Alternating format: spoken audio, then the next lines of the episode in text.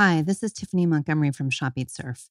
Pura Vida Bracelets is one of those great success stories of young entrepreneurs building something that consumers really embrace.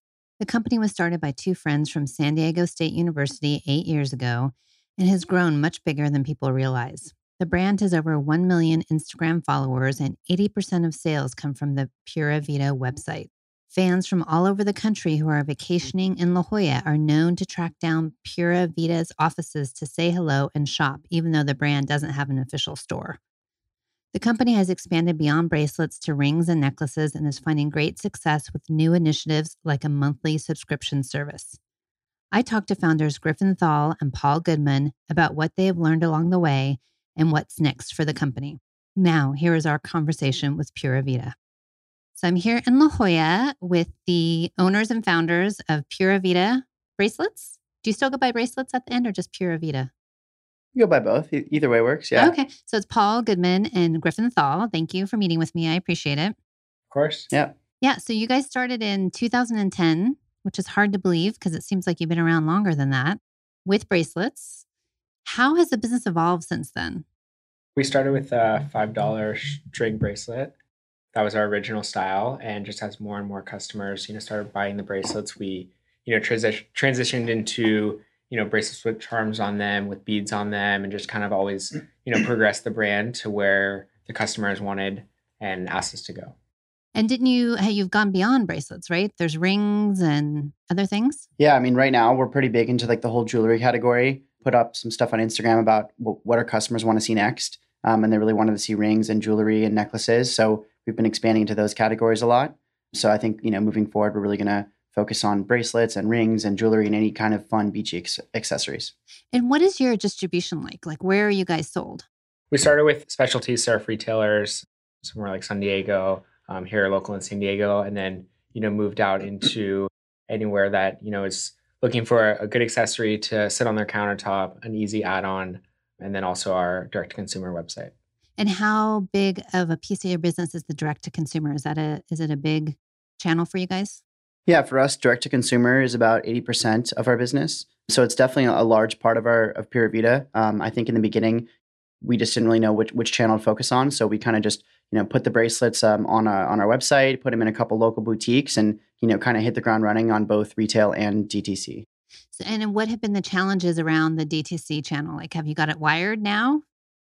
Yeah, I mean, for us, you know, we've kind of figured it out. Um, you know, we kind of grew up in like the Facebook era and the Instagram era, so it was really easy for us to break right into that channel. Um, working with influencers, um, you know, finding ways to build a strong Shopify store, build our, you know, increase our conversion rate on our site, collect emails for our customers and prospects. Um, so I think like on the DTC route, um, you know, we found a good solution. And how old were you guys when you started? I was 21. Wow. I was 22, 23. Yeah. So you guys are 30, under 30? I'm 31. Do my math. I'm 29. Yeah. there you go. Yeah, you're under 30. Yeah. So, what have you learned along the way? Like, what are some of your big lessons in this ride you? I mean, you guys are young. Um, I think the biggest lesson I've learned is, you know, you can't trust everyone. You know, do your research, um, surround yourself with the the best possible people who have experience, who've done it before you, um, instead of trying to learn everything on your own. I think for us, it's kind of like always be innovative, um, continue to test anything, you know, whether it has to do, you know, with the website or retail store displays or, you know, a sales tactic that we're using. Um, I think, you know, it definitely takes a couple tries to make sure that you do find like the best option for your brand. Um, there's a lot of uh, websites out there that give you good feedback on how to do things or how to run your social media or, or, uh, or Facebook ads. And I think it kind of comes, you know, a big part into continuous testing and optimization. And tell me about your Instagram following. It's over a million at yeah. So our Instagram following has 1,100,000, 125,000 uh, fans. Um, we're growing about by 1,000 to 1,500 a day. And um, I think the main driver of that is our customer base is growing. So if someone does buy on our website, then you know they're uh, prompted to follow us on Instagram. In addition to that, I think it has to do you know with our, our strong uh, you know ecom presence, um, but also the brand awareness um, that's coming from our retail stores too. And how do you guys divide duties? I'm focused on operations, finance, logistics, um, more of the back end of the business, where Griff is focused on the marketing and the brand image. Okay. And what has it been like this partnership? You know, has it gone through ups and downs? Have you guys, you know, there's usually good partnership stories along the way, especially a high growth business like this. I think for us, you know, we've always kind of found like our yin and yang formula. we've never really crossed paths or kind of um, stepped on each other's toes. You know, Paul graduated from SDSU with finance and I did marketing. So clearly he's good at finance and I'm good at marketing. We kind of just divided that from the beginning. So right off the bat, you know, when we just started uh, the brand, you know, I hit the ground running on building the website, figuring out how to do graphic design, watching YouTube videos, building a campus rep program. And Paul was about, you know, legal, trademarks, accounting, finance, you know, working with logistics and shipping. So I think from the beginning, we just divided it. And did you guys meet in college? Is that where you met? So yeah, we actually um, we went to high school together. We're both from you know Agoura, Calabasas area, and you know we kind of just figured it out. Um, right after that, we both went to SDSU. Um, not really as good friends, but we just we just both went there. And then after we both joined you know fraternities, we kind of you know networked with between like friends of friends. And um, I remember you know probably senior year, we just kept meeting for like lunch and, and dinners and just kind of hanging out, talking about business. And then um, right when we both graduated, we said, hey, like we should take a trip to to Thailand and we bought tickets and you know right when we were about to go there was there was a big devastation like in the capital. So our parents said you're not going to thailand. It's not safe. So we canceled our flights and bought a round trip ticket to costa rica and then pura vida was born. Wow. And how what have been some of your biggest challenges along the way? Um, i think you know we're working with artisans that are hand making all the products. So it's been definitely a challenge to scale up that side of the business as well. You know as demand's growing stores are wanting bracelets quicker faster more you know the e-commerce is growing we need to also scale up our artisans and train more artisans. So I think that's been a, a huge challenge for us. I mean, actually, we've, we've expanded to support different countries now. So now we support 300 artisans across the world, anywhere from India, who makes our rings and necklaces and jewelry, to artisans in Costa Rica, El Salvador. So it's it's been a challenge to scale up the artisans, but it's uh, it's also the backbone of our business. And it's pretty cool because we did a poll um, on our Instagram and it said, you know, which country do you want to see us support next?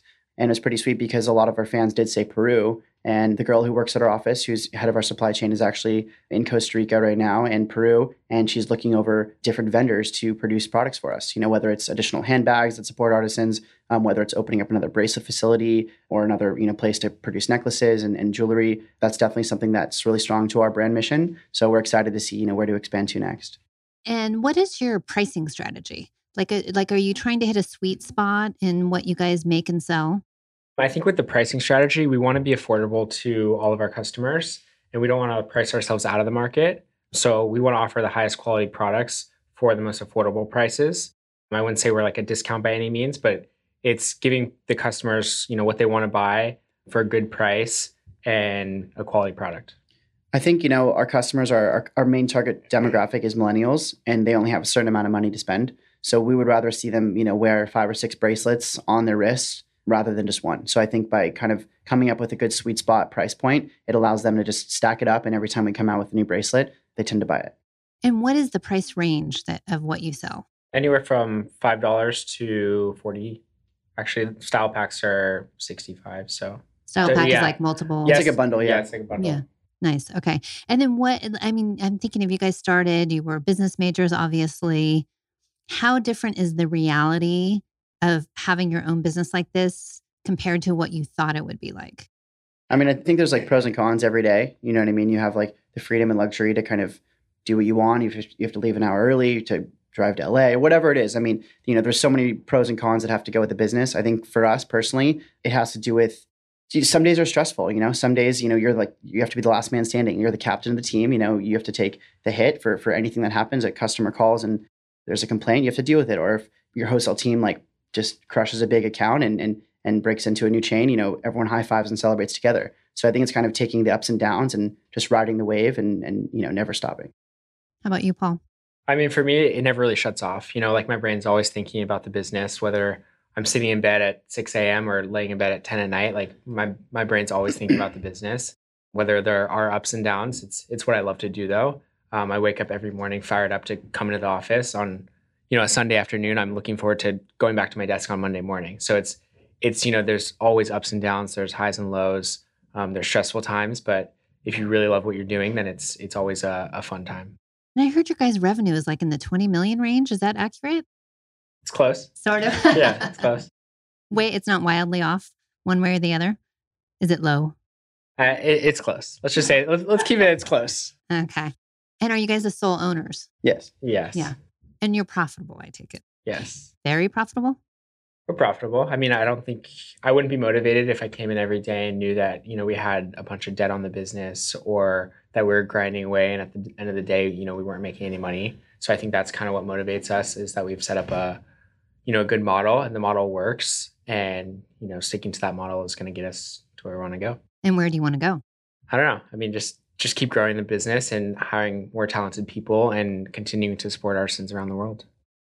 And does it all run on cash flow? Meaning, like, have you, you don't have any investors? You haven't had to go get big loans or anything? Yeah, we, we don't have any investors, no debt, um, just like our credit card bill each month that we pay off. Um, but Paul and I have always felt, you know, that like we're motivated, you know, by by keeping a lean operation. You know what I'm saying? You know, lean team, very talented team. You know, no debt. You know, not having a team of, of board members around us telling what to do, how to do it, how to run the business. You know, we're young. This is our first business. We want to be the leaders, and we want to take it, you know, to the top. So tell me about 2017. How how was business? Like I'm guessing you grew by a lot. Can you tell us by how much? Yeah, I mean, 2017 we, we grew over 100% um, over 2016. So I'd say it was a good year. and how much did profits grow? They grew. Yeah, they yeah. did. Yeah, okay, they grew. Obviously. Okay, that's good. And what what are you thinking for 2018?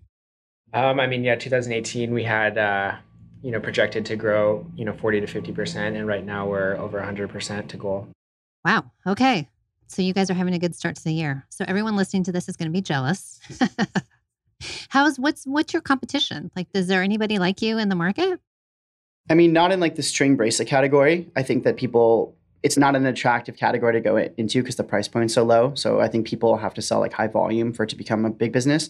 Um, you know, but there's Alex and Ani is a huge company we've always looked up to. They sell all silver metal jewelry, bangles, stuff like that. So I mean, I think in terms of their whether it's DTC or whether it's their retail store distribution or they also have a hundred of their own stores. So I think you know they've kind of paved a really good model of a successful bracelet jewelry brand.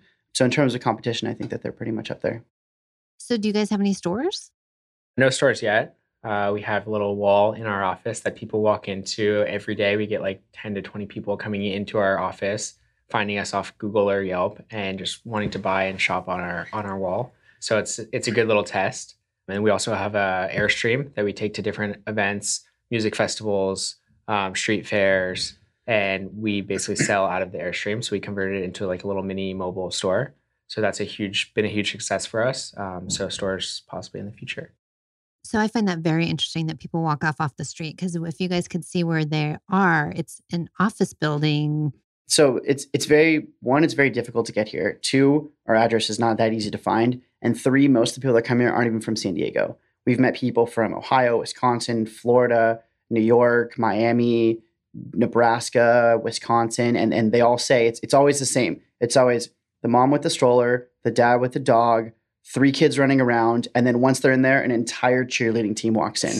And we're looking around and people are like are G chatting us saying, Hey guys, turn around and there's like 15 people in our office all shopping the wall and they're so happy they're taking po- pictures putting on instagram and the parents always shake her hand and they're saying this made our trip and that's incredible because it's a very corporate I mean, not that you guys are corporate, but the building itself is pretty corporate, yeah. officey, like professional officey. And the wall, it's not like a, it's not like a build out for a store. It's no, like a very the, simple the wall. wall. It's three feet wide. Yeah, I mean, it, I mean, yeah. wow, I guess you guys are onto something. Yeah, I'd say. So, yeah, it's pretty cool. Yeah. So the the go forward plan is just to keep going, growing more categories. Yeah, I think more more categories. Um, continue to grow our retail presence in with our wholesalers. Continue to, you know, grow our direct consumer business. We also have a monthly subscription club that we've been growing very well and you know just keep growing hiring more artisans and continuing to sell as, much as much jewelry as possible and tell me about the monthly subscription. So yeah, the, the monthly subscription, um, it's basically where customers sign up. Um, they get three bracelets each month for fourteen ninety five. The bracelets are exclusive and it's free shipping. So you can't buy the bracelets on the website. You can't trade them for anything. You need to be a member. Um, it's like an exclusive club, and we've seen you know the growth through that channel just be insane. And customers are so stoked on it. They're staying on for almost a year at a time, and you know we've seen the the customer loyalty and retention just skyrocket by joining the club. That's amazing. So, if you guys were starting over, like what would be your advice, or if you had advice for someone in your position, like what what do you wish you would have done differently? I don't know. I think everything we've done has been like a learning lesson, whether it's been good or bad. So I don't know if I'd really necessarily do anything differently. You know, I think it's it's got us to the point we're at. Um, and I think it's been a great journey and a great ride. So I think, you know, doing it over would kind of just be be fun and I would hands down do it again, you know. Yeah, I mean, I think, you know, from the beginning we've always looked at this as like a kind of like a class project. We never said, "Hey, we're going to start a business and make a lot of money and retire." I mean, that was never the goal or the end goal. So I think, you know, looking back at it, we still look at it as a project. It's coming into the office fired up. It's having a good time with our staff. It's surfing on on the weekends or after work with our best friends and just continuing to live a Pura Vida lifestyle. So I'm guessing you have made a lot of money though since you started. I mean, most of the, most of the money we've just been investing back into Back the in the profits, business. Yeah, uh, see- or back into the business. I mean, we don't have investors, we don't have any debt or loans, so you know, most of the profits it's just going right back into inventory. More inventory means more sales. So you haven't gone crazy. You haven't done the the young guys getting a lot of success going wacko No, road Yeah. that's that's definitely not our vibe. Yeah. I mean, you know, when every month, every month that we look at like the books or you know, forecasting what's coming up in the future, it's always like we need money to buy inventory. The demand is here and our inventory is here. So the only way to meet the demand is to buy inventory. We could have we could have cash sitting in our pockets or cash sitting in boxes of bracelets that is going to create more money. You know, so it's it's always just been like, all right, how can we make more money to buy more bracelets so we can just like feed the beast. Is that is keeping up that supply chain hard? Yeah, it's it's been a you know tough tough issue just with working with artisans, third world countries. Um, but we just hired you know a director of our operations and our supply chain. That's been a huge help. So she came on board in October. She's down at the factories right now, sourcing new factories. Um, it's been it's been great for the business. Yeah, I bet. I, I I bet that would just be interesting to make sure you can meet this kind of demand because it's a lot. Yeah. Lucky you guys. Well, that's all the questions I have. Unless there's anything you want to add that I didn't ask you. I mean, just kind of another addition. So we we have uh, charity bracelets on our website, and this started kind of like right out of the gates. Um, so to date, we've donated over 1.4 million dollars to our charity partners through the sales of different bracelets that represent causes. So I think like right when we started, maybe eight years ago, someone emailed us saying, "Hey, you know, it'd be really awesome if you made a bracelet for breast cancer." You know, my mom was a survivor. So we said, all right, that's a good idea. So we kind of put our heads together and said, all right, why don't we make a pink bracelet? We'll make it have like pink and light pink, and you know, we'll donate to a breast cancer uh, charity of our choice. So since then, you know, we've expanded to 165 different charities. People can shop, you know, different causes on our website, and you know, it's one of our best-selling categories. So I think um, another, you know, huge strength moving forward is how do we continue to grow our charity collection and how to support and donate to these causes that are close to our, our customers' hearts. Yeah, that sounds great. Well, thanks for sitting down with me. I appreciate it. Yeah, of course. Okay, bye. Thank you for listening to this podcast. You can find previous podcast interviews on our website under the podcast tab. Thank you also to our sponsors and to our Executive Edition members. We appreciate each and every one of you.